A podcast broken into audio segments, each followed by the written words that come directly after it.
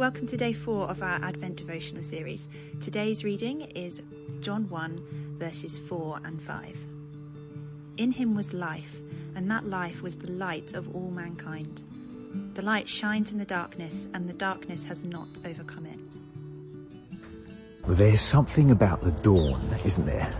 Something about the light breaking, breaking over the hillside, the rays of sunshine, bringing life Perhaps hours before it had appeared that the darkness had won, that it was going to be dark forever, there was never going to be light again. But then dawn comes and light appears. And that's the message of the book of John. And that's the message of the person of Jesus. That it's not darkness that wins, but light that wins. It's not despair that wins, it's hope that wins. And we've just read, uh, you've just read verses 4 and 5 of John chapter 1. The first part says, in him was life. In Jesus was life.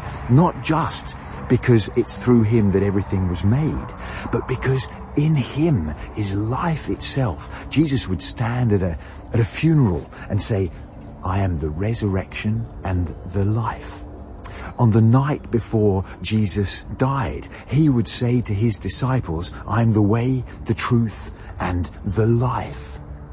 And there are many people in our little town of Caterham who would say that life in all its fullness, from their experience, is found in the person of Jesus.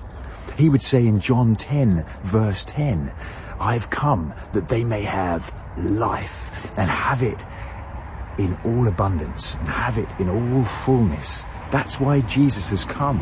In him was life. In him was, is life. I think we want to turn to each other and say, do we know life in Jesus? But verse 4 of John chapter 1 doesn't stop there with the theme of life, but it says then that, and that life was the light of mankind. You know, the hope and the glory and the brightness, well, it's all found in the person of Jesus. Jesus would say in another place in John chapter 8 verse 12, I am the light of the world. Whoever follows me will never walk in darkness, but will have the light of life. And then verse 5. Verse 5 is glorious. There's been lots of new stories, lots of new films coming out recently, and they end in a kind of brokenness and despair. You're hoping for the uptick, for it all to come together, for it all to make sense, and the film just arcs down and then kind of breaks into little pieces, and you're left wondering, well, was that it? And many people say, well, that's so realistic, you know, because that's what life is like. But the Bible says, no, that isn't what life is like. It's not what life should be. And because of Jesus, it's not what life is. And verse 5, it says this, is full of hope and it changes everything. The light shines in the darkness, but the darkness has not overcome it. Light wins. Jesus wins. You might say, well, how does that happen? Well, it happens because Jesus went not just to a stable and a manger, but he went on to die on a cross.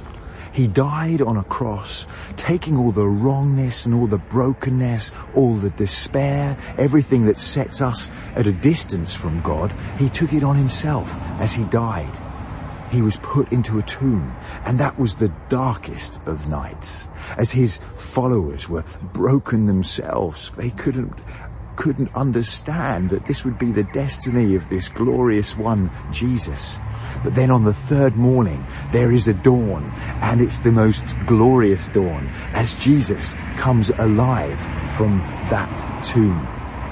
And the message of Jesus that resonates throughout the book of John and that resonates through the whole of the New Testament, through the whole of the Bible itself, is that if a person like you or me would put our trust in Jesus that he died instead of us to take our wrongness, if we recognize that he is the one who's the light of the world, well then our lives will be flooded with the light and life of relationship with Him.